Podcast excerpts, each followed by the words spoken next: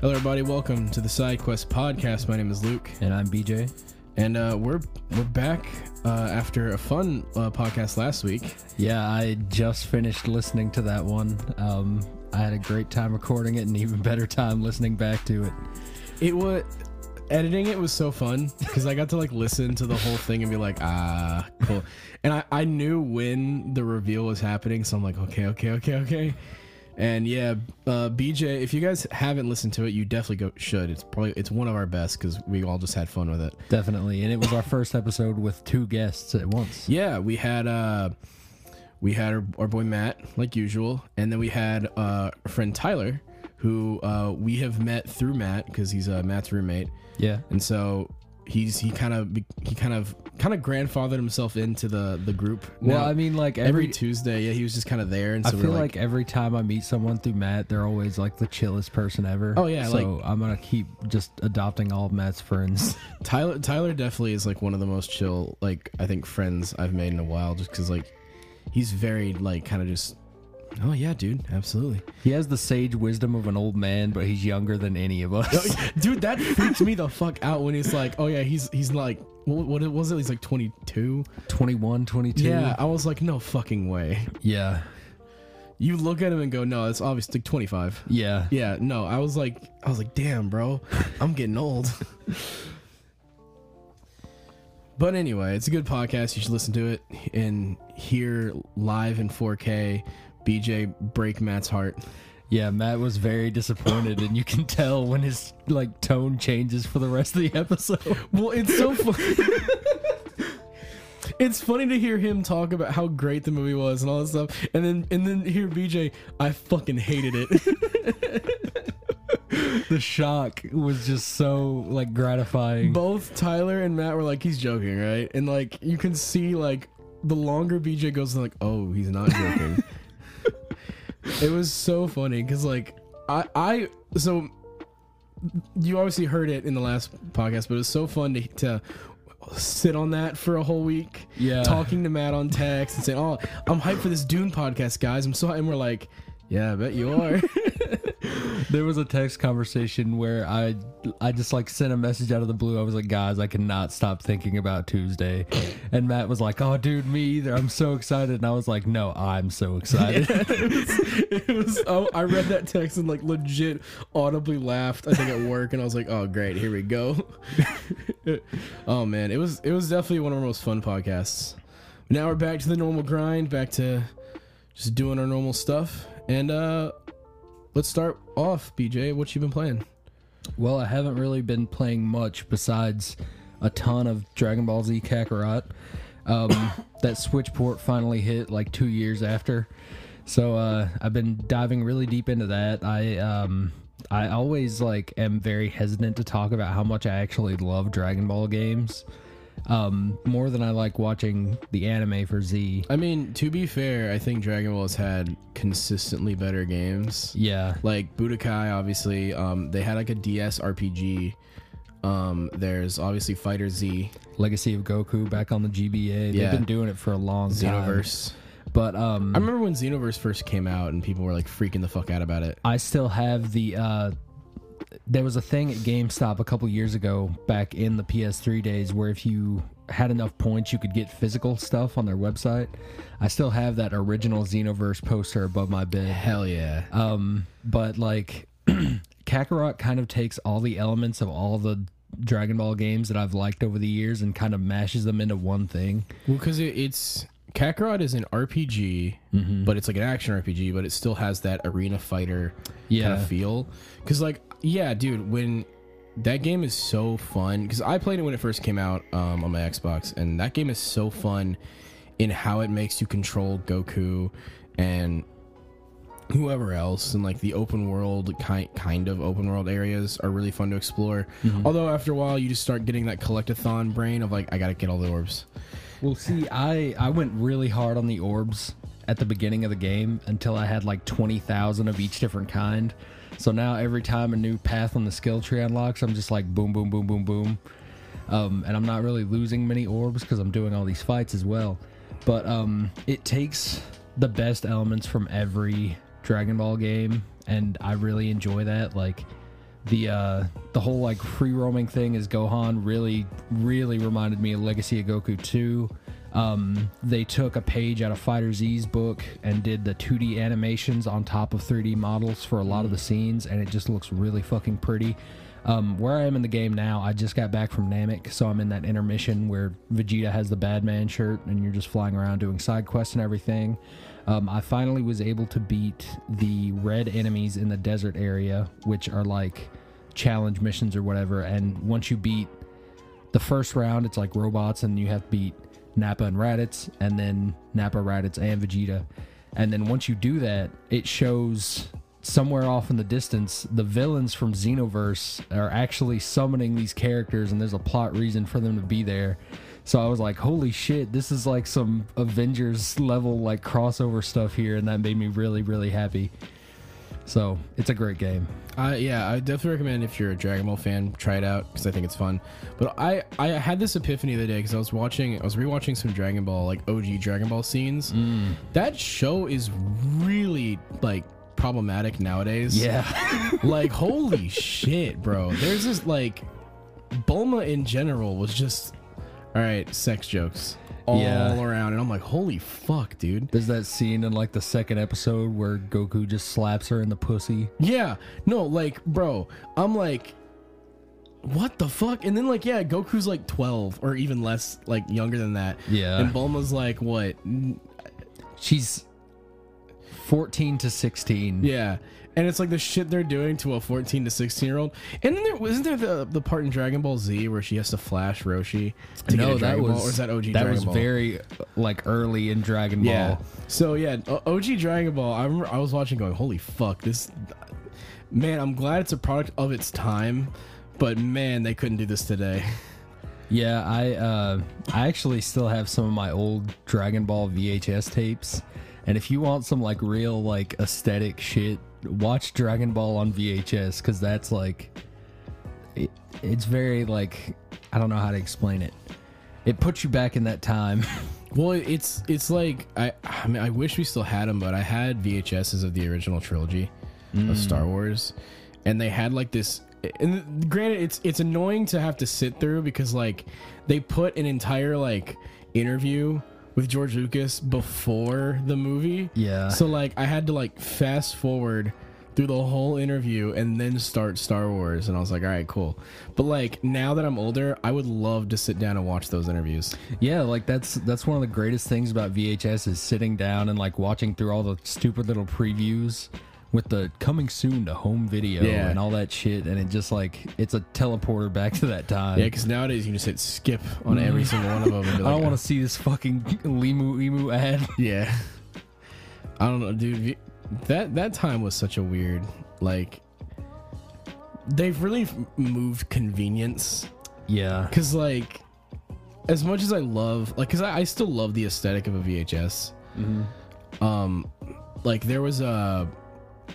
I want to print one out again for my Dark Souls 3 I have here, but for PS4, I had a Dark Souls 3 cover that you could get from Software's site that was like an old horror movie VHS cover. That's dope. I'm like, this is the sickest shit. And so that was my Dark Souls 3 cover for so long, because I was like, nah, fuck, I don't want an original cover. This shit looked way better, and like, it was so cool. Hell yeah, dude. But yeah, I love that aesthetic. That's why I love the Stranger Things. Like, oh yeah, that their whole DVD aesthetic. Box sets. Oh, they're so good, so nice. Like I bought, I think, I don't know where it is in here, but I bought Stranger Things season 1 like Blu-ray, and it's still in like the VHS cover, and I'm like, oh, this is looks so... like it's like got the little paper tears on the edges and everything. It's so like aesthetically pleasing. I want more people to do that, because like horror movies nowadays just look like shit. It's just like dark. Yeah. With like creepy letters, where it's like I want some like Night of the Ghouls type shit. Take it back to like Evil Dead 2 type shit. Yeah, like it's why I hate like the Saw movies. Yeah, like because sure the movies are just torture porn, but then at the same time like the aesthetic of them all are just really just gross. Yeah. Whereas like I wish, I want the old school horror VHSs. This aesthetic back, because those are cool. Speaking of old school aesthetic, I bought something recently that I need to tell you about. Ooh. they came out with a 25th anniversary 10 of the first 6 Animorphs books. Oh my gosh. With their original covers. And like I said, I've been watching that Animorphs video every single night to fall asleep now, so my brain just associates Animorphs with comfortability. Yeah. So I bought that box set, and then the books are really nice. I'm hoping that at McKay's today I can find a couple more. Yeah, my whole reason for wanting to go to McKay's was because I was like thinking of that whole anime section they have, and I'm like, I want to buy more Blu-rays. But they got some good old like Tokyo Pop stuff up there too. Oh yeah, no, I'm gonna hopefully find a good haul today. Plus I got some stuff I need to sell. Mm-hmm. But yeah, no, Animorphs is weird because all I know about it is I never read them, but I picked up the book to flip the pages to see the little transformation on the page, and I was like, that's funny. That was all I know about Animorphs. And then apparently the lore of Animorphs is some fucking weird shit. The main theme of Animorphs is the horrors of war, body horror and dysmorphia, and child soldier themes. But sick. The writer of this book has gone on to say that, like, in interviews, people ask, like, why did you write Animorphs? What was the message? And she just says, I just wanted to teach kids how cool animals were, which is kind of fucked up. Well, I love that, like, that to me is the funniest thing, because it shows that, like, oh, hey, like, people will look into things a lot and be like, no, this is what it means, this is what it means. And then you go to the person and it's like, no, I just like that thing. Yeah, that was cool. It's like those old memes that are, like, about the Great Gatsby that we all had to read in high school. Yeah. Like, oh, the curtains are white. Oh, no, the curtains symbolize purity and angelicness and everything, but F. Scott Fitzgerald was just like, no, they're just fucking white curtains. Well, it's like the thing where, like, what was it, like, a lot of the, like, anime nerds who try to, like, they try to say, like, no, well, there's a reason the main character's boobs are so big. Yeah. It's because it means this, and then you go to the author, I like big titties. I like big titties, yeah. And I like touching big titties. Yeah, so it's like, that's the reason. No, I love those moments where it's like, oh, what does it mean? What is it? I don't know, I thought it was cool. Yoko Taro wrapped up in one statement. No, okay, Yoko Taro he has a message, but at the same time, it's also just, yeah, but I also just like thighs. Yeah. So... And it's like, God dang it, you motherfucker. I want Yoko Taro and Kojima to make a game. I want those two insane shit. I want those two to just sit down and brainstorm and see what the fuck happens. It would just be like, it wouldn't even really be a game. You would just hit buttons on the controller and things would change before your eyes. A near Metal Gear crossover. Metal Gear. 2B has the Solid Snake headband and the beard. Emotions are forbidden. Alright, well, anything else you've been playing /watching/doing? Nah, I've just been balls deep in Kakarot and a little bit of watching F is for Family. That's still great. Apparently the last season comes out this month. Nice. So that's awesome.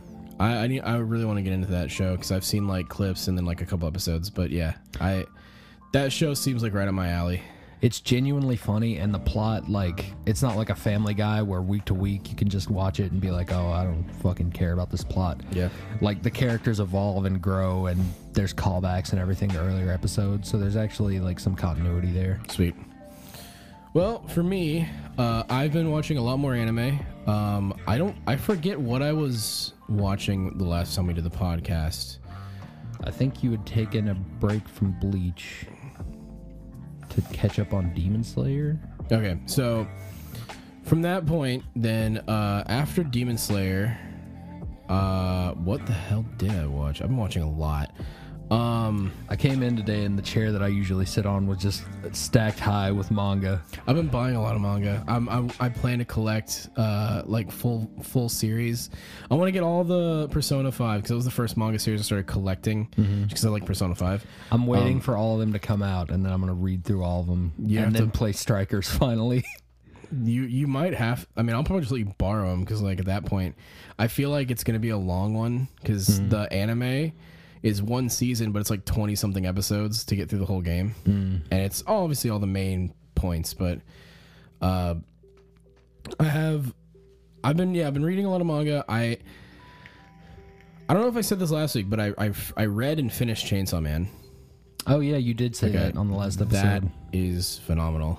I thought it definitely. So Chainsaw Man, you kind of have to stick with, because at first it appears to be just some like monster of the week type of thing. Well, not even that. Just like some gross shock and awe type of like horror-esque violence. Because like within in the first chapter, the main character gets cut to pieces and thrown into a dumpster, and you're like, fuck. And then when he gets his powers, he just rips into a zombie demon and a bunch of zombified Yakuza very violently, might I add. Damn. And yeah, so it's like, ah, cool.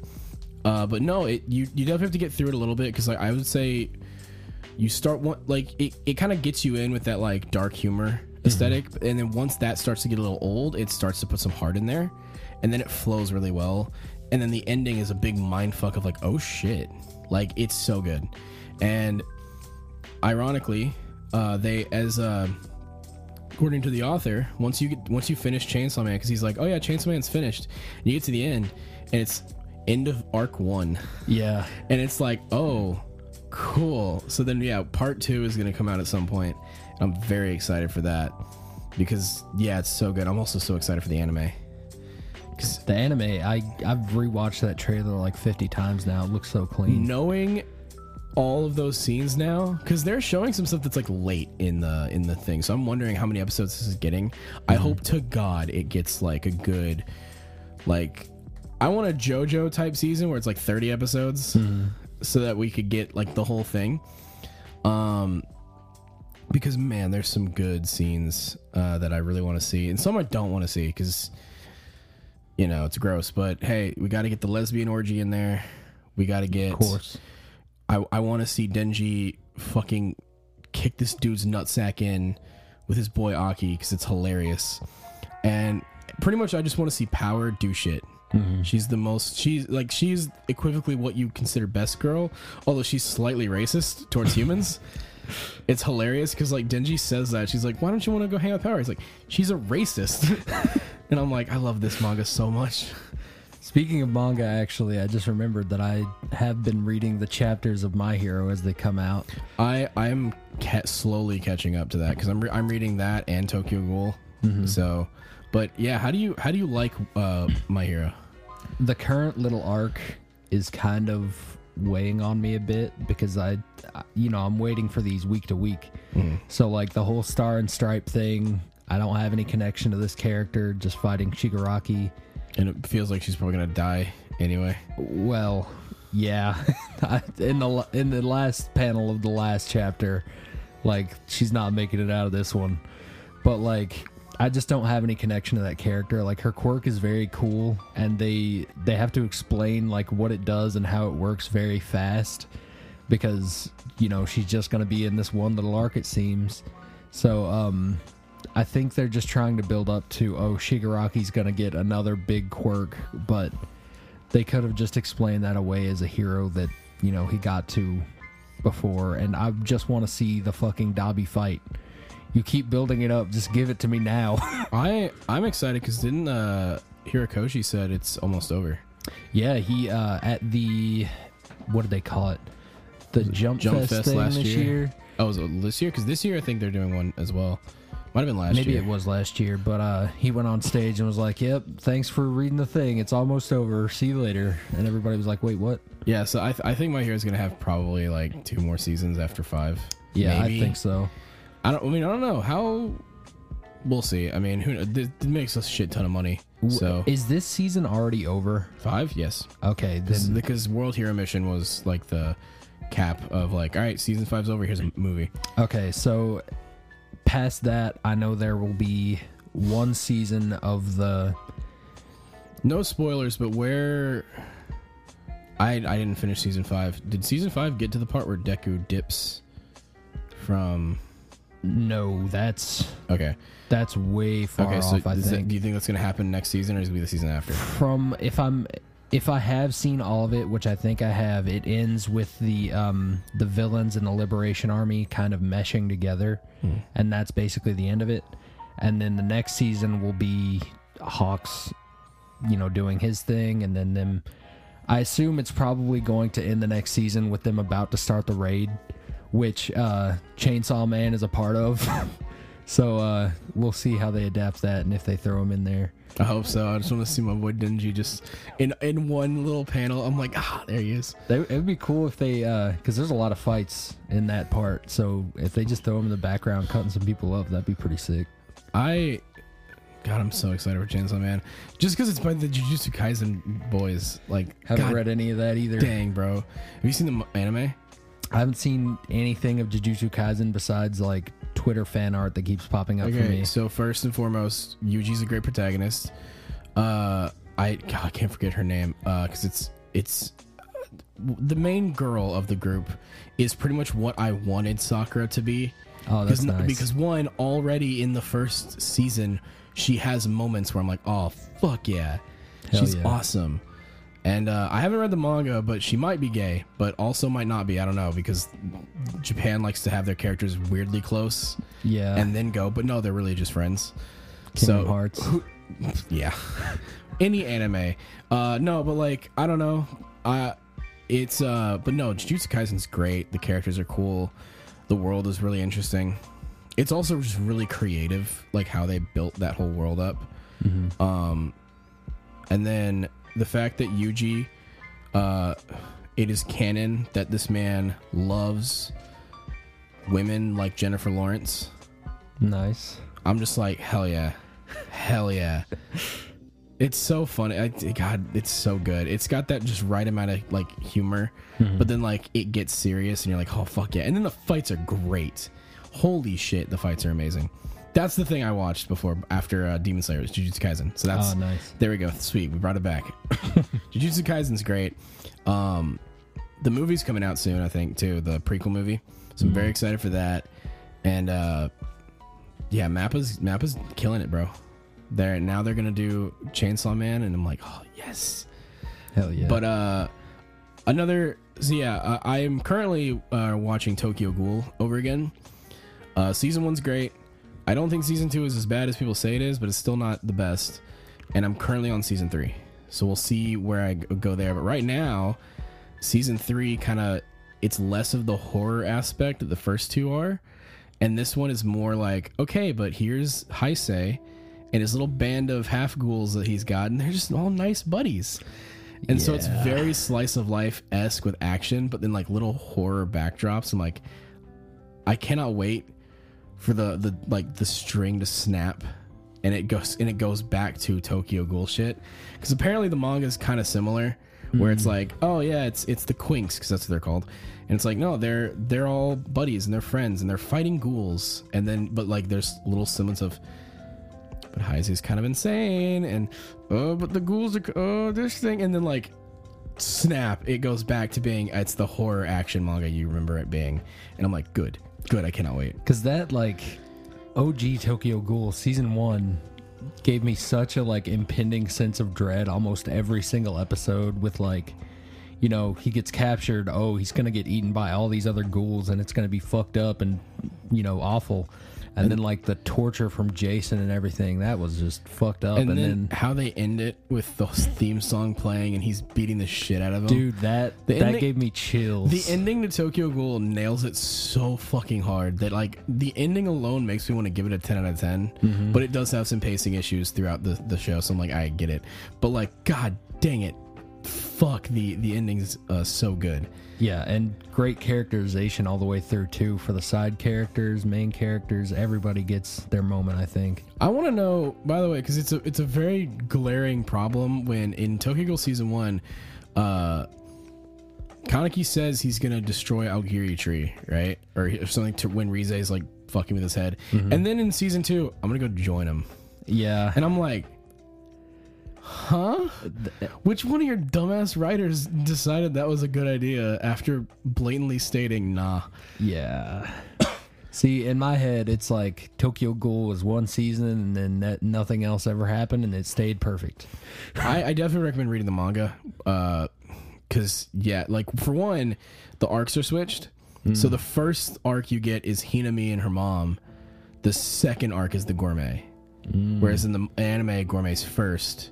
Which I think works better because the kind of that the way the manga explains Kaneki and Toka's relationship is way better, because you actually get moments where, like, hey, they're being friendly and still kind of antagonistic to each other, but then, like, you have the entire point of Hinami. So, like, Toka kind of realizes Kaneki's not a bad person, like, he's not a selfish human, because of the whole Hinami stuff. And then the gourmet happens, so then when Kaneki, like, hey, bite me, get power, it means more, because you've had all that character growth between the two of them.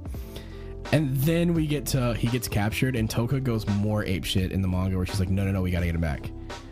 And so they really develop these two, like, one, kind of, okay, there's friendship, there's trust, now there's some love in there, and then let's take that shit away. And then Tokyo Ghoul RE, which, where I'm at in the anime, I can't wait to read the manga for it, because where they're at in the anime is like, do you know what happens in RE, by the way? I've watched, like, the first couple of episodes, and I was just like, what the fuck is this? So do you know the twist of Heisei? Then no, I don't think so. Do you care if I spoil it? Go for it. It's gonna be a while before I get to Tokyo Ghoul. Heisei is Kaneki. Oh, and that's why their Kaneki's in his head, is because the CCG, when they got him after season 2, or wherever the manga ended as well, they just fucked his memories up, and now made him a half ghoul who fights other ghouls, because, like, no, it's for the good of mankind or whatever. And he meets, like, a lot of, you know, the CCGs, like Akira Mato, the daughter of the crazy fucker in season 1, she's his, like, subordinate. Chizuru, the stitchy boy, yeah, he's, like, friends with Heisei, because he's like, oh, Heisei, hi, whatever, and, like, he's all nice with all these, you know, doves that he, like, not hated in the first one, but, like, was scared of. Now he's just all friends with. And there's a scene where he goes, I don't want my old memories back, because I love the family that I've made now. And I'm like, oh, fuck, that's gonna hurt 10 times worse when I know they're gonna bring him back. Yeah, because, like, I've seen one scene, and it was when Kaneki is, like, back fully, and he, like, beats the shit out of a guy, and I'm like, oh god, I cannot wait. See, that just you explaining that to me has me really hyped to read the manga now. Well, the manga is way better just all around. Like, I don't think 2 is as bad as people say it is, but it's definitely not as good as season 1. Season 1 was way... Season 2 turned what Tokyo Ghoul was, which was, like, a more... It was less about the action, more about the tension and the dread, like you were talking about. Season 2 just went, let's make it action. Right. Like, it's all action. The ghouls are gonna fight, and Kaneki's like... And granted, when Kaneki goes apeshit with the centipede tails, that was sick as fuck. Yeah. But, like, come on, you know. One thing that I'll give Tokyo Ghoul is, I think, even for the first season, more satisfying than the adaptation that was Dead Man Wonderland. I never saw that. I think it's worth watching just for the OP alone. Oh yeah, the opening's great. The manga goes above and beyond what the anime ever tried to do with it. So, well, was the manga finished when the anime went out, or? No, I believe it was on hiatus, and then they did one season of the anime, and just none of your questions ever get answered, and then they never did any more. It's one I want to read, because, like, that whole idea is so interesting, like.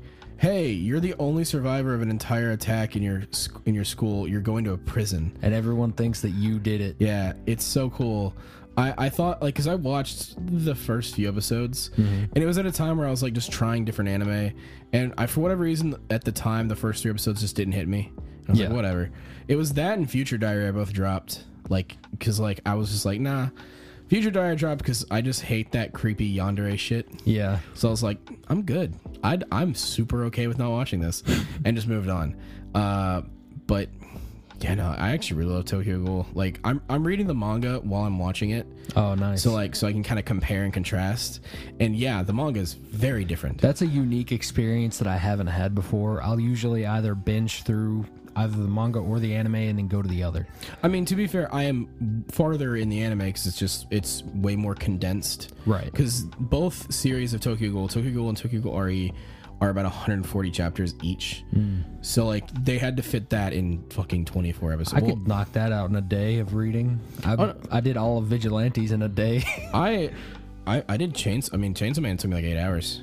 Granted, it was spread out, but I still was able to finish it within like 8 hours because it's only 97 chapters for that one.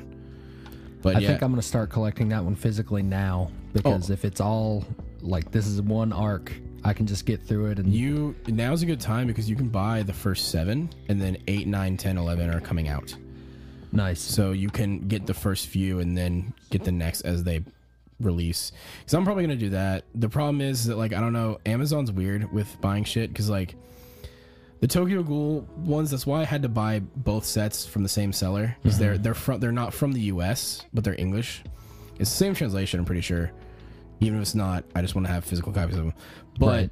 The it doesn't say like SIG on the top or whatever the company is. It's a different spiral. Oh, like thingy. A different publishing company. Yes. So I knew if I bought Tokyo Ghoul from them and then bought the box set at Barnes and Noble for RE, I'd be like, fuck, it's gonna piss me off. Yeah, they're not all the same. That's my biggest thing with buying manga is, like, you know, I had all the Kingdom Hearts books for a while, and then Tokyo Pop dropped it, and it got picked up by that other publisher, and now I have to rebuy all the Kingdom Hearts ones. It's the same thing with Chainsaw Man. Chainsaw Man is Shonen Jump, mm-hmm. but God forbid you buy like a box set on eBay or someone else because it's from another fucking country. Yep. And then if I want to buy from Barnes & Noble, they say Shonen Jump on the top, and I'm like, fuck. Yeah. So, but no, I'm gonna get all of Chainsaw Man at some point because that is one I definitely want to have physically. It's so good. Hell yeah. But I've also been playing a little bit of Guardians of the Galaxy. Not enough to really talk about, but I'm getting a lot of Devil May Cry vibes from it. In the terms of, like, so it's an action game, so I'm dodging and shooting and doing the things, and right on the side it has a style meter. Oh. And it goes incredible, and the meter starts feeling uncanny, and I'm sitting here going, hey yo bro, I'm home. That's really interesting. I didn't know that. And then it's, since it's the Guardians, it's quips every fucking time. And of course. You as Peter, so you play as Peter Quill. Mm. And you get to kind of make decisions, some big, some small, but like some are like, hey, side with Rocket for this argument, side with Gamora for this argument.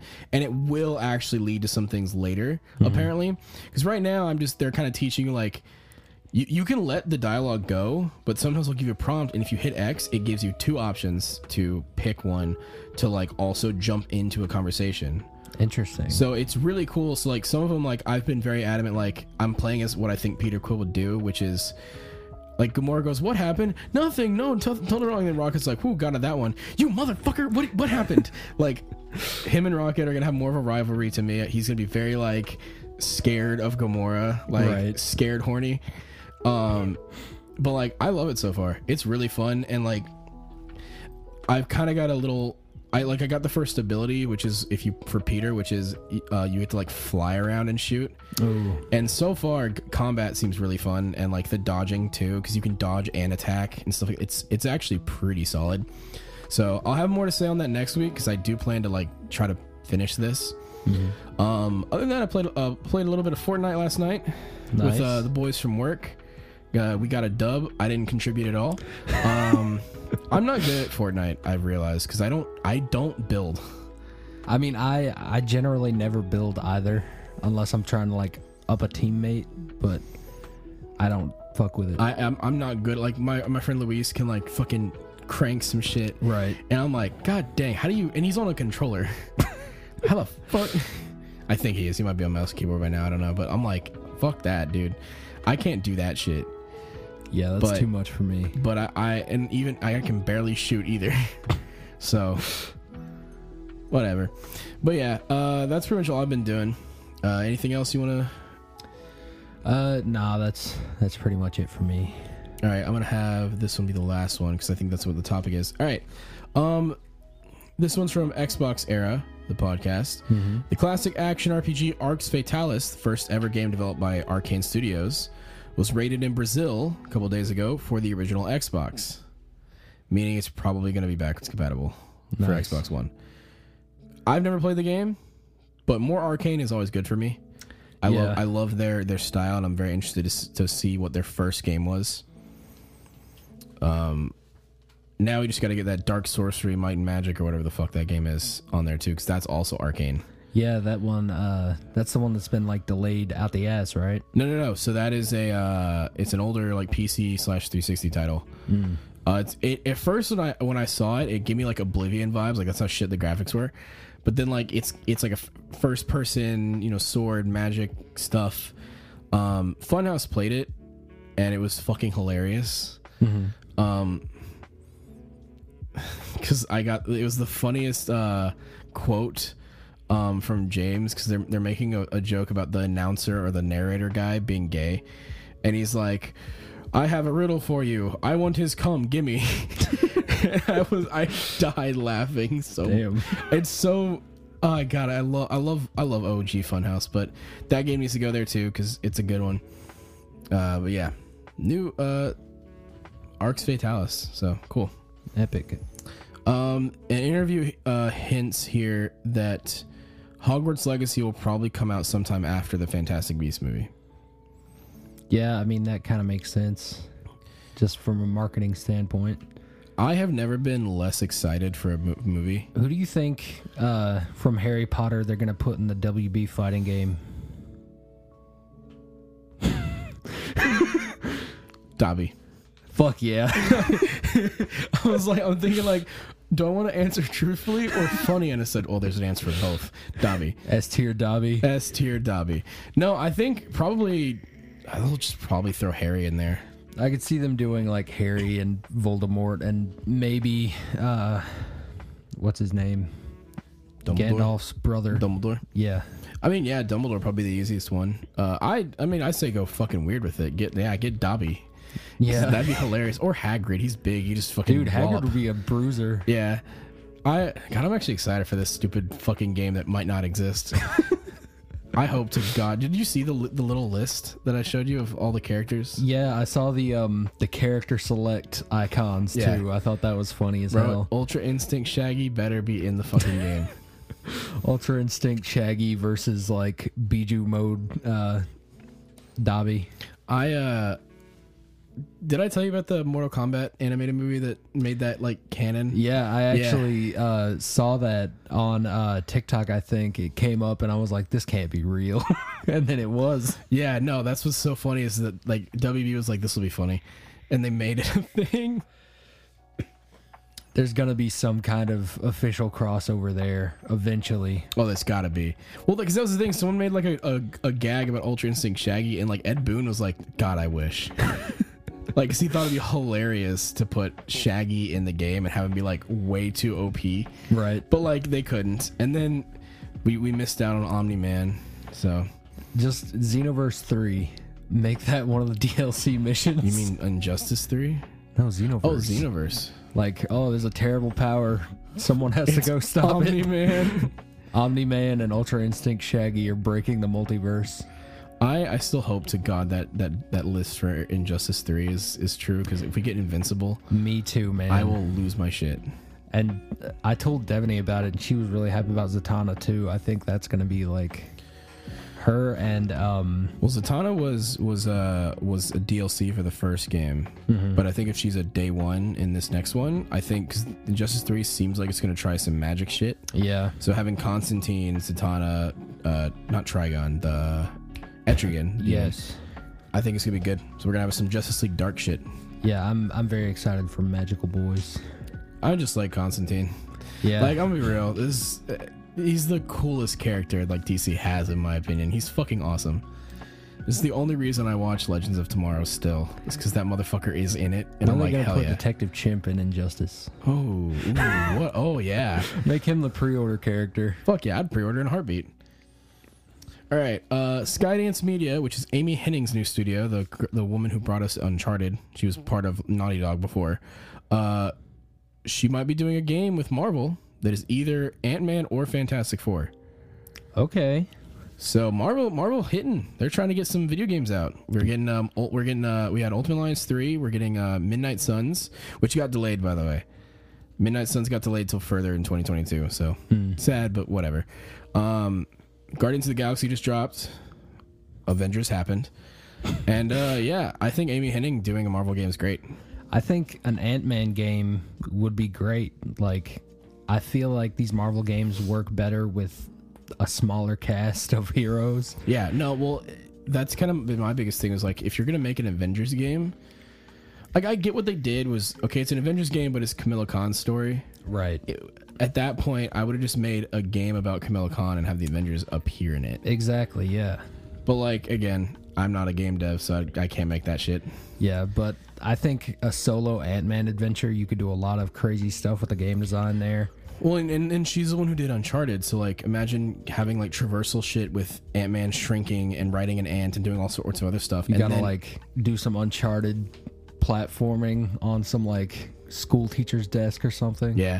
Oh, that'd be great. Yeah. I think it'd be... I would love an Ant-Man game. We have Guardians now and then Avengers, so I'd say give us more solo heroes right now. Yeah, for sure. Because, like, as much as I think I'd like a Fantastic Four game...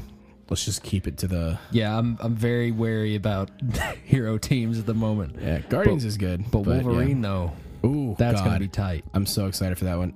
Also, showing Insomniac doesn't fucking rest. I want to know how many people they have hired, because they're doing a lot. It's funny that they call themselves Insomniac, because they clearly do not sleep. Oh, of course not. Making fucking Ratchet, Spider-Man, Wolverine, and some VR shit. Mm-hmm. Yeah, they have way too many projects going on that are all going to come out within the next few years. Yeah. All right. Elden Ring's Collector's Edition is leaked. It looks cool. Ooh. Yeah, I'm showing BJ the picture. It's got a really sick statue. That is a really nice statue, and that art book looks great. I'm very excited for the art book. This kind of shit is what I want art books for, because of how, like, breathtaking these worlds are. Yeah. The steelbook looks sick. It's got that, like, fire thingy, whatever. Statue of Melania. Milady. Fuck, I hate that shit. It's got a soundtrack, so that's good. I'm probably gonna get this one. It looks nice. I recently saw a little bit of the gameplay footage from it, of someone playing as, like, the mage class. Yeah. And it looks fucking sick. You can do some, like, Bleach Quincy shit with these astral arrows. I've never been more excited for a FromSoft game than I am for Elden Ring, because of just, like, the vibe they're going for it, which is more open world, but also more action. Yeah. Like, that's what's cool, is, like, it seems like we're getting, like, a lot cooler shit than, like, the normal Dark Souls shit. And I'm like, good. Make it more anime. That's all I give. Like, let me be able to do some goofy ass, overpowered shit, because it's cool. Yeah, for sure. But I'm always down for the FromSoft game. I think they nail it every single time. All right, one last news story, but this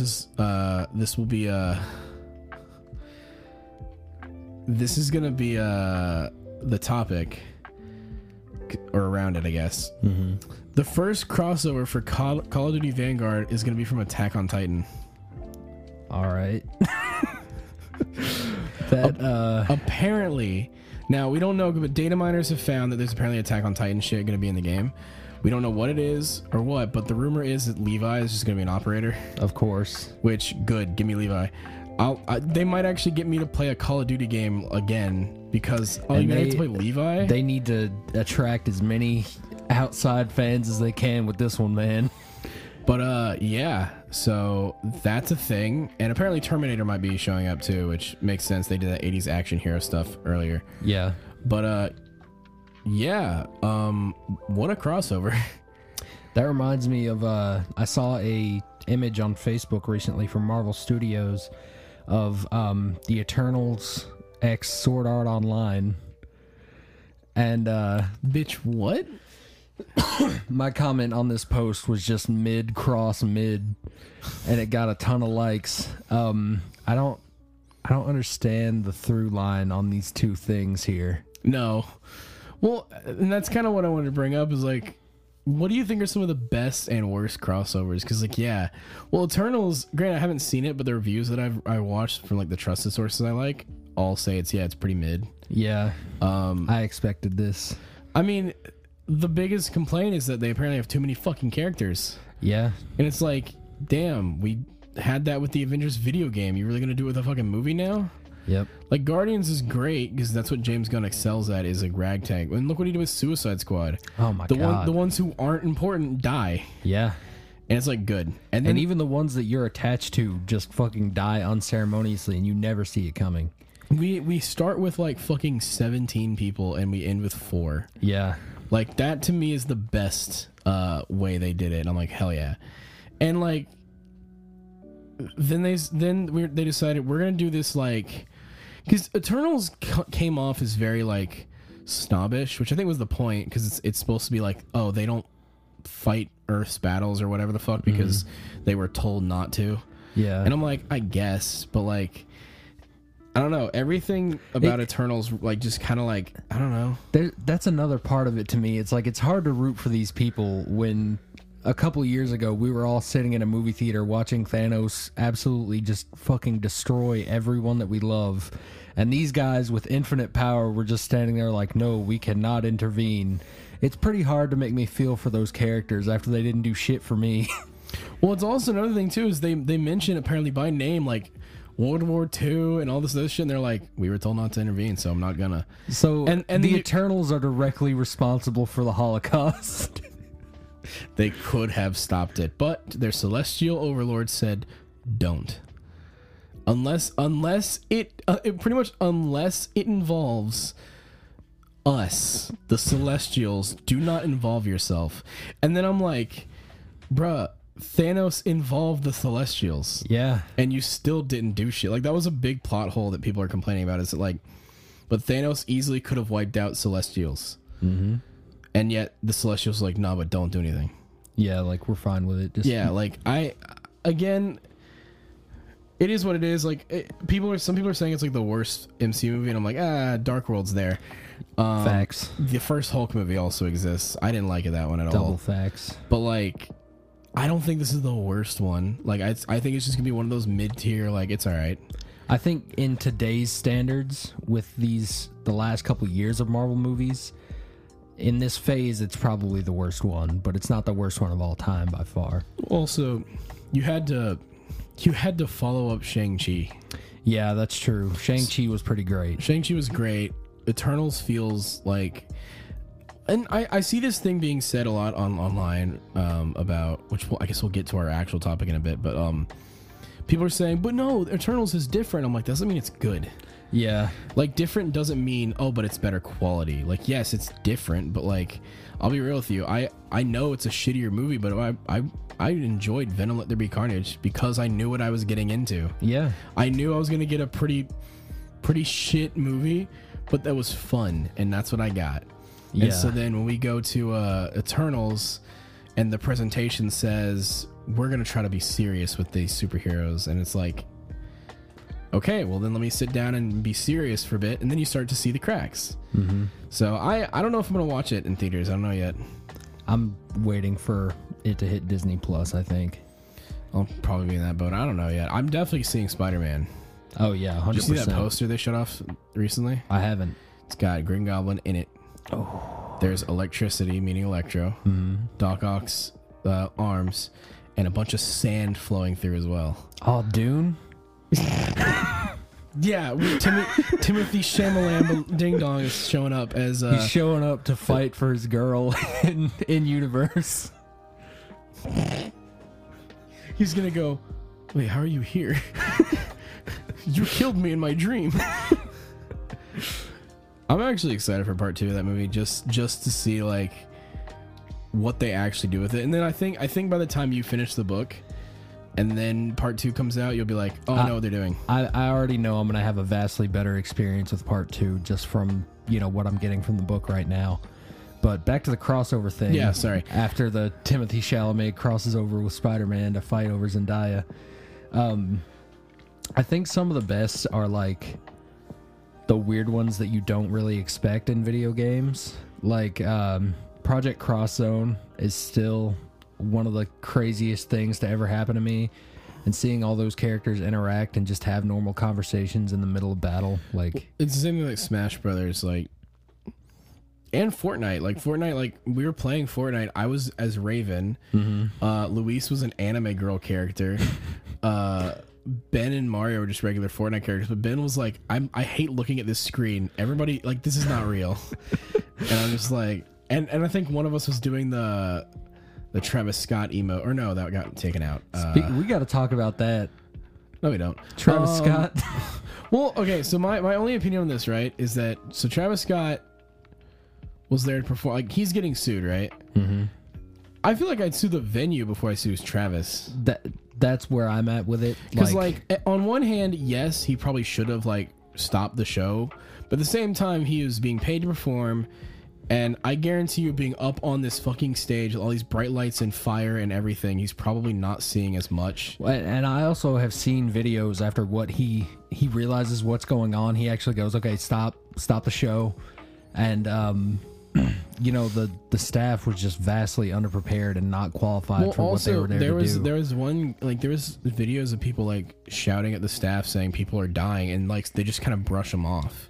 Yeah. So yeah, I'd fucking sue the venue before I sued Travis Scott, and Drake apparently got sued too for just being there to perform a song. I guess. But he wasn't even on stage when that was happening. Also, why didn't Roddy Ricch get sued? He performed too.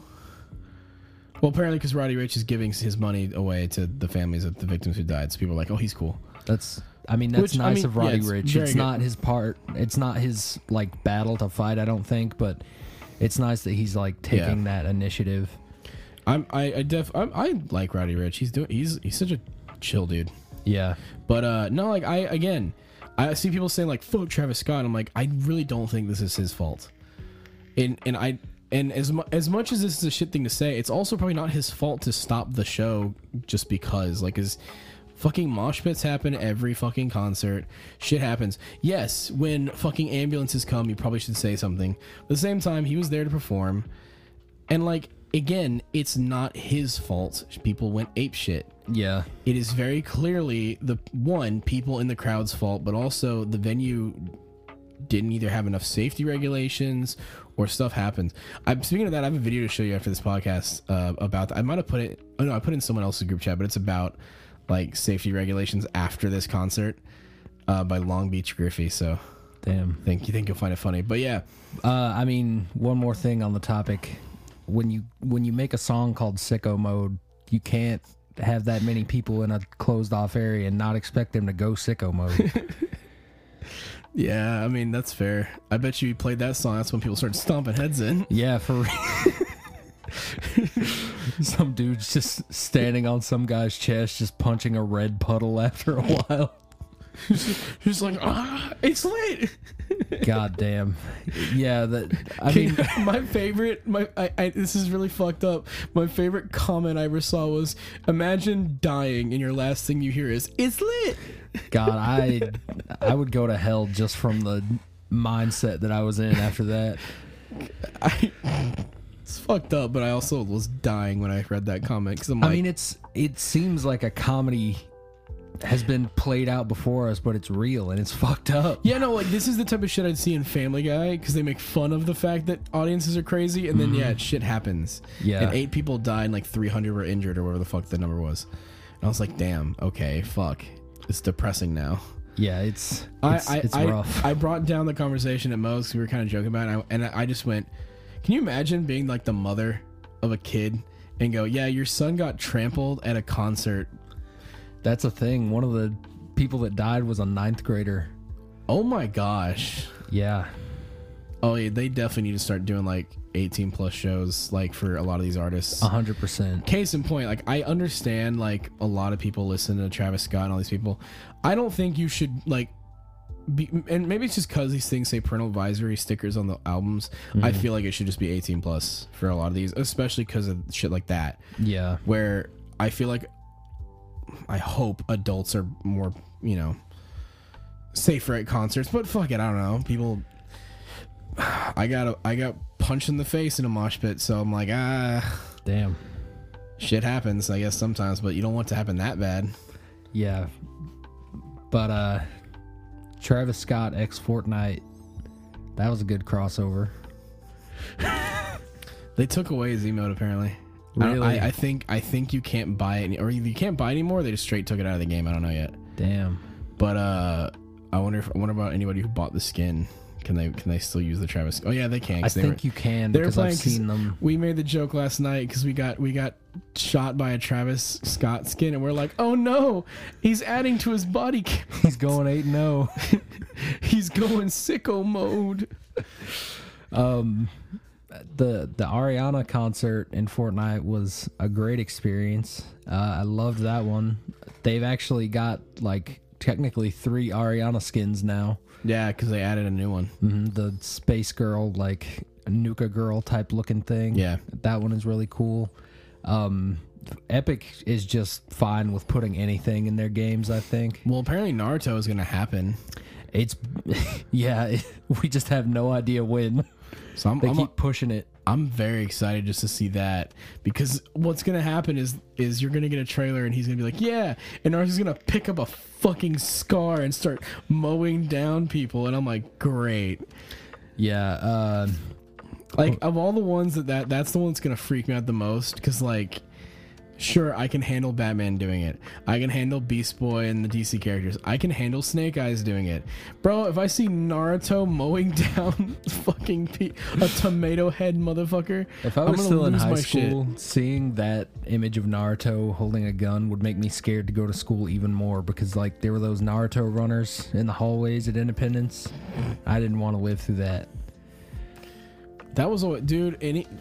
There was a girl in our class. I'm not gonna call her out, like, my name, but she would Naruto run in gym when we had to run the laps, hands behind her back, the whole 9 yards, and I'm like, okay, I like anime, but hold on. We had Attack on Titan cosplayers that their whole wardrobe was nothing but Attack on Titan, like the jacket. They eventually all bought the little leg harnesses and shit. Of course they did. It was so cringe. Like, I understand wanting to do some cosplay, but when that becomes your personality, like when one thing becomes your personality, that kind of sucks. Like, I understand getting into things. I get really into things, but then, like, but you're a multifaceted person, and you can talk about more than one thing. Like, yeah, I probably want to talk a lot about Tokyo Ghoul right now, but hey, guess what? I understand. I fully am cognitive to know that, yeah, BJ probably would just smack the shit out of me and be like, shut the fuck up, if I kept going. So I'm like, hey, let's keep going with different topics. That's with everything. Because, like, yeah, when I get really into something, I get really into it. And I want to talk only about that thing. But then I go, yeah, but no one else wants to. Yeah. So for now, let's just steer conversation this way. I feel like there's a lot of people who don't get that. Mm-hmm. And it becomes like, that's all they know. Like, it comes down to just being socially aware, I think, because you can get into something like that, and you can be the only one in your group that's been exposed to it at all, so. Speaking of good crossovers, fuck, I go to sleep last night. I finished the podcast edit last night. Fucking Soul Calibur with the Star Wars characters. Dude, every Soul Calibur crossover just hits. Link was in one of them. We had Geralt, same game. It's canon. I guarantee you Geralt's fucked Tubi. Oh, 100%. No doubt. He was like, hey, baby, come join me in this bath. And she was like, I will literally electrocute you. Literally. He's like, even better. Geralt could survive it. Probably, yeah. You just take a potion and be fine. No, that I always love stuff like that, where it's like crossovers that, like, not like crossovers that make sense are always good ones. Like, I can't even actually think of one, because I learned this is cool. Well, like, I know they haven't done it, but I would love to see, like, a Devil May Cry Resident Evil crossover. Yeah, that would be, like, great. Actually have, like, Dante meet Chris in them, and then they're like, oh, it's not just zombies we gotta worry about, but demons. And Dante's like, it's normal day. Here's a really recent one that nobody remembers, but Starlink and Star Fox. Oh yeah, well, see, that one made sense on the Switch, because that was pretty much what the game was, and so you go, hey, for the Switch version, let's just put Star Fox in there. And they were, like, interjected into the cutscenes and everything. Like, it meshed so well. Good crossovers make the most sense. Like, and then you have ones like Marvel vs. Capcom, where it's like, hey, if you ever want to see Wolverine fight Virgil, and you're like, what the fuck? It's like, we got you. That's always been cool to me. And yeah, like the little things, you know, here and there. Jump Force, obviously, big crossover. I do like the roster and the aesthetic of Jump Force, but I still hold to this day that J-Stars is a better. Oh, J-Stars is a way better game. Yeah, but way better. Even the fact that they had, like, Jonathan and Joseph instead of, like, Jotaro and Dio, like, I feel like Joseph gets the least love out of all the JoJo's, and they took so much care in his, like, clacker moves and everything in that game, and it really, like, it was like a love letter to the fans in that one. I'm gonna be real. I just don't want to see fucking Jotaro in any fucking game ever again. He's a fucking piece of shit and I hate him. It just doesn't work when you put Jotaro in a crossover game because that part of the anime specifically is so stylized that He stands out like a sore fucking thumb. Exactly. And in like Joseph and Jonathan just fight with their fists and that works. I'm gonna be real, and this may sound like crazy. I prefer Hamon over Stans. I completely agree. Okay, cool. Because, like, look, Part 4 of JoJo and Part 5 are fucking great, but I had to sit through the entirety of Stardust Crusaders, and I was so sick of that shit by the end. Like, yes, the Dio fight was cool. Mm-hmm. Fuck that entire section of JoJo. It did not need to be that long. The one episode in Part 3 where it focuses on Joseph trying to get rid of that, like, curse or whatever, and he actually uses Hamon for, like, a minute. That was like, yeah, I did it. I was like... We've got it. I think JoJo would be so much better in general if they would use the two in conjunction of each other. Well, apparently they can't because Joseph? Yeah. Joseph is the last Hamon user, apparently. Fucking teach somebody else how to do it, you old dick. Well, no, he's not dead now. Is he? I don't know. Probably. I'm sure he is now. Well, hey, we got Josuke and his goofy pals. I love Part 4. I'm very excited to watch that one. Part 4 is... Diamond is Unbreakable is so fucking funny. I'm going to skip to the end of Part 3 and then... I just skipped... I literally went, what's the filler in JoJo 3? And I was like, cool, skip all that shit and just watch the important shit. Which is pretty much watch the Dio fight and you're good. Yeah. Because Jesus Christ, Part 3 also has so many fake outs where I'm like, oh no, they died. No, they didn't. Oh no, this person... No, they didn't. I'm like, it was stupid the first time you did it. Yeah. And it's stupid the fucking fifth. Part 5 is great because it's just like, it's kind of it. Part 4, I think, is what found the voice, and Part 5 found the style. Yeah. And I'm very excited for the next one, which is Jolene's one. Although that's Stone Ocean, right? Yeah, that's the one they're doing. Yeah, Steel Ball Run is apparently really good too. The Part 7. I've heard that that's like the underdog favorite. Well, because it's a prequel or kind of or like it's like a prequel universe thing type of thing. Yeah, which I'm all for because like that gives you more freedom to do what you want to do. Yeah, I'm very excited because Part 5 is coming out on manga right now, at least in the U.S. for us. But yeah, no, JoJo's fucking weird, but like it's the fun weird. Here's a crossover I want to see. Dolly Parton should be in that anime. No, Dolly Parton will just be in Baki. Because that's the fucking weird one. But it would just have her sing Jolene. Honestly, yeah. Yeah, actually, no, yeah, let's do it. Bro, that was such a missed opportunity to not call someone Stan Dolly Parton. Yeah, for real. Because there's a Stan called Green Day. And I'm like... All right, fuck it, why not? The stands are fucking stupid. I hate them so much. The only one that I like is Magician's Red because he's just a fucking bird, but ripped. Yeah! Just fucking swole bird. And that's how I see Joey in my mind's eye. It's a fucking ripped bird. Yeah. Yeah, after the fucking Walmart discussion, now anytime I go to Walmart, I look up and go, Joey's an idiot. No, God, fucking... That'd be a crossover, Baki and JoJo. Yeah. See which one can out-weird the other one. That would be really fever dreamy to watch. There's been actually some, like, and this is, like, less of, like, crossovers, like, the Attack on Titan Call of Duty one, but, like, JoJo has a lot of crossovers with just pop culture shit. Like, you can go, they did, like, a full, like, clothing line of, like, really fancy shit for JoJo. They've done it with Gucci. I think they did one with Louis. They did one with Vans with some awesome looking shoes. Vans has a lot of collabs with stuff like that. Like they came out with some based on The Shining recently. I'm hoping to God someone buys me those for Christmas because they look so cool. We talked about the Gundam ones with Matt for Nike. Like I'm all for that kind of shit. Lightning being a model for whoever that was. Yeah. I fucking love crossovers like that where it's like very like what was the fucking Triss was in Playboy in Poland. Really? Yeah, because of Witcher 2 and how popular that like how big it got at the time. They put Triss in Playboy in Poland Interesting. And I was like, what the fuck? I would like to find that issue of Playboy.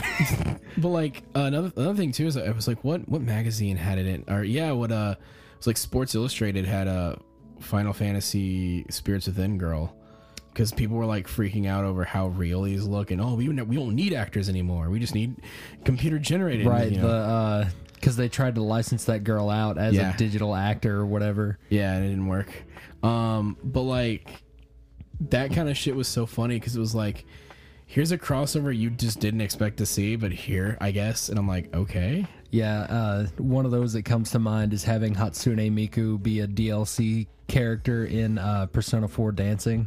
That was great, though. That was I liked that. Yeah. Well, because it also worked that they also just did Persona, like the Project Diva shit with her, too. So it was like, hey, this works. And it was cool that they, like, redesigned her to be more Persona-esque for that, too. Oh, no, yeah. They... crossovers like that are always in Japan has a lot of those where it's like, here's a crossover with this thing and this.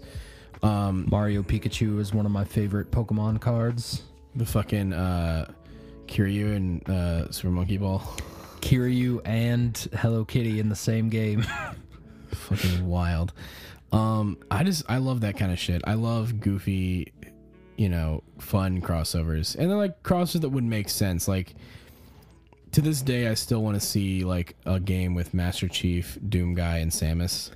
Yeah, just because it'd be fucking fun. Fortnite possibly will be that game. They had that image last year that they circled around internally at Epic of Master Chief, Kratos, and Samus all on like a Fortnite banner, and we have the other two, but there have been some data mines in Fortnite recently where it's a like a placeholder thing for Armored Bounty Hunter. So maybe Samus is coming. Hopefully. It definitely will be a Nintendo only one. You have to buy from the Switch version. 100%. But put that fucking dread suit in there, boy. Oh, yeah. Oh, of course. God, I fucking love the dread suit. It's so good. I remember when I saw it at first, I was like, oh, man, I kind of want the OG suit. And then I played the game and went, oh, fuck, no, this is better. When you see it in motion, it's just so sick. Oh, it's... Well, just... But I... Anytime I talk about Metroid now, I fucking get pissed because that stupid Kotaku article that's like, she can't be emotionless, and it's like, she's not emotionless, she's stoic, you dipshit. Yeah, she's not a robot. It's like fucking... it's like telling a woman to smile more.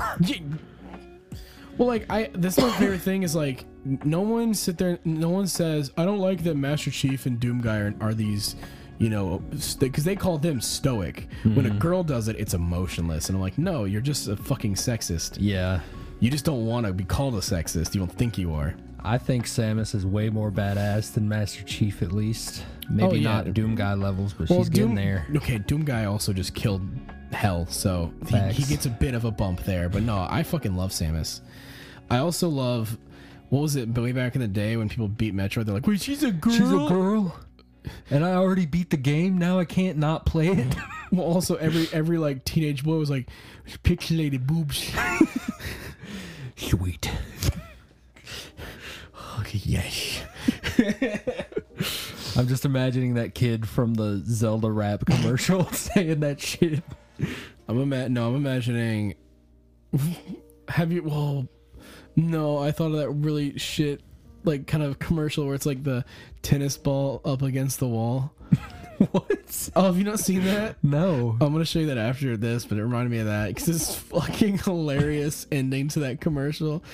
But I was saying like the like that voice, fucking Star-Lord at the beginning of Guardians. They show you him as a kid first.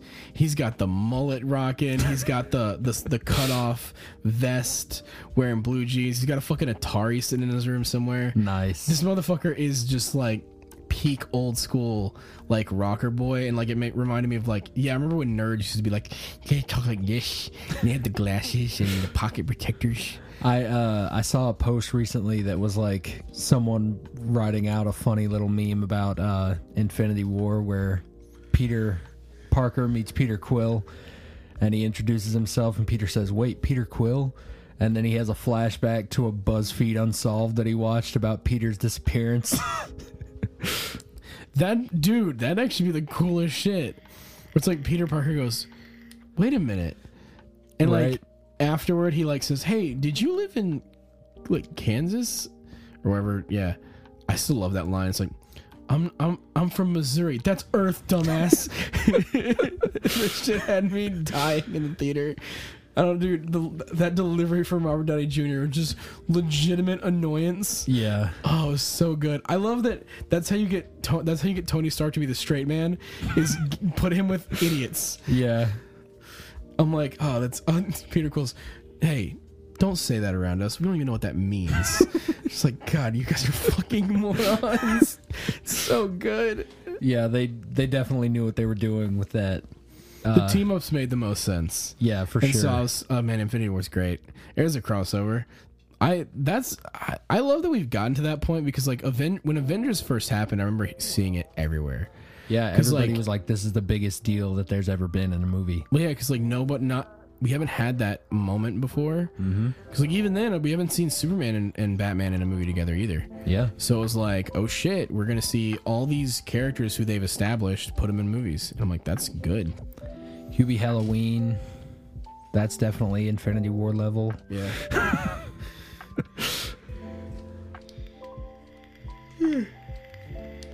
Speaking of Halloween, did you ever watch that a really shitty CGI movie of... Are you about to call Scary Godmother shitty? Because I'm going to punch you in the face.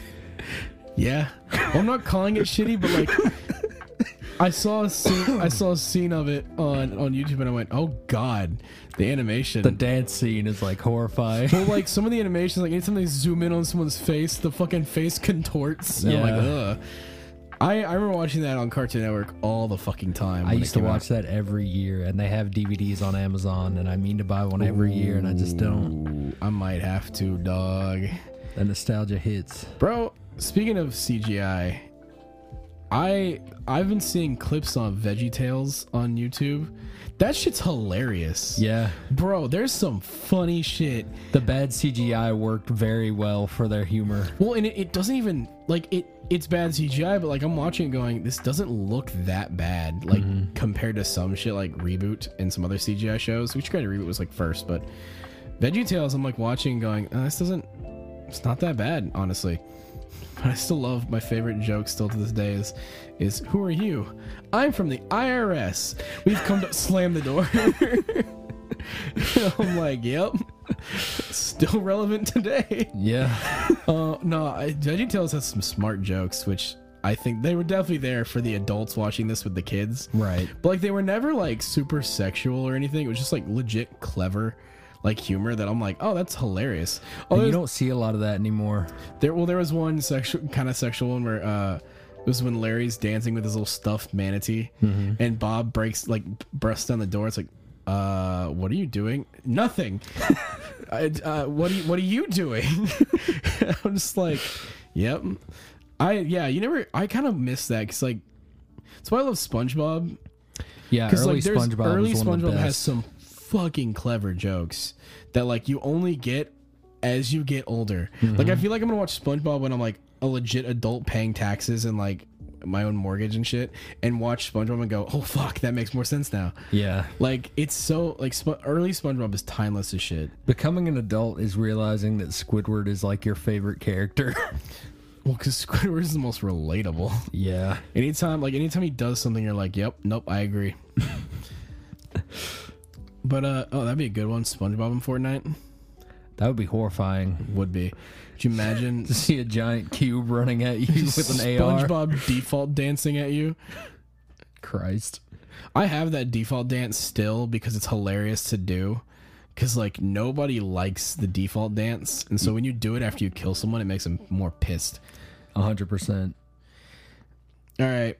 Well, we got off topic like we usually do. But, hey, it is what it is. I'm going to... Here, let me see here if there's any more news, some like breaking news on the pod. Let's see. Oh shit! Looks like Digital Foundry's YouTube channel got deleted. Oh, okay. That kind of sucks. Yeah, I wonder why. I don't know. Hey, the McRib is back. Thanks for the ad. Hell yeah, brother. Oh my gosh. Yes. Oh no, I'm upset. What? New concept arts from WB Montreal's Project Sabbath, the canceled Batman game that starred Damian Wayne. Aww. Now I'm fucking sad. God dang it. Look at the Two-Face thing they had. Dude, that's awesome. God dang it. Now I wish that was a thing. And it never will be. Just like Gotham by Gaslight. All right, let's see here. This, I don't know what this is, but apparently EA is bringing back a game series that fans loved back in the day. Who knows what the fuck that means? Who knows anymore? Yeah. They don't seem to know what people like and don't like. I mean, they're bringing back Dead Space, and according to like the people who've kind of seen some of the stuff, it seems like they're going hard into the horror aspect, which yeah. Good. I'm all for that one. And who knows, maybe they bring back Black, because didn't they own that one, that FPS game? Yeah, I think they did. That's yeah. That's a cult classic, I think. So they bring that one back. They teased a new Mass Effect picture. It's got a new like Land Rover thing in like this massive crater and like a couple people. One is very obviously a red Krogan, so I'm like Rex. But I don't know the other crew, but I'm very excited for whatever they do for the next Mass Effect game. Hell yeah. I don't know what I want, though. Do I want Shepard back, or do I want a new character? Because that's the fun thing. You obviously don't have the trilogy to play and, like, understand Shepard, I guess. But, like, I don't know. Because, like, new character would be sick. But at the same time, like, I don't know, man. Yeah, it's a hard question to ask. I think it all is going to depend on where that story goes. I'm excited for it, though. Less excited for Dragon Age 4, but we'll see how that shit show turns out. Right. But anyway, anything else you want to bring up today? Or... no, I think I've squirted it all out. So that's always healthy. Well, ladies and gentlemen, thank you for listening this week. A bit of a, I guess, a slower one, but like, you know, we're after the bombastic episode we had last week. Yeah, we're not going to follow up Dune like that. So, but we'll. Hopefully we'll watch another movie with Matt and get Tyler in on there at some point. That'll probably be the movie podcast, you know, crew from this point forward. Who knows? Yeah. Who knows? Maybe we're definitely gonna. I want to rewatch Sonic the Hedgehog, kind of like to prepare for 2. I agree. And get everybody there, get roaring drunk, and watch a blue hedgehog fucking floss on screen. But yeah, thank you guys for listening. Whatever our sayings are at this point. I think we've like 3 of them. Yeah. We'll figure them out at some point. But yeah, as always, take it sleazy.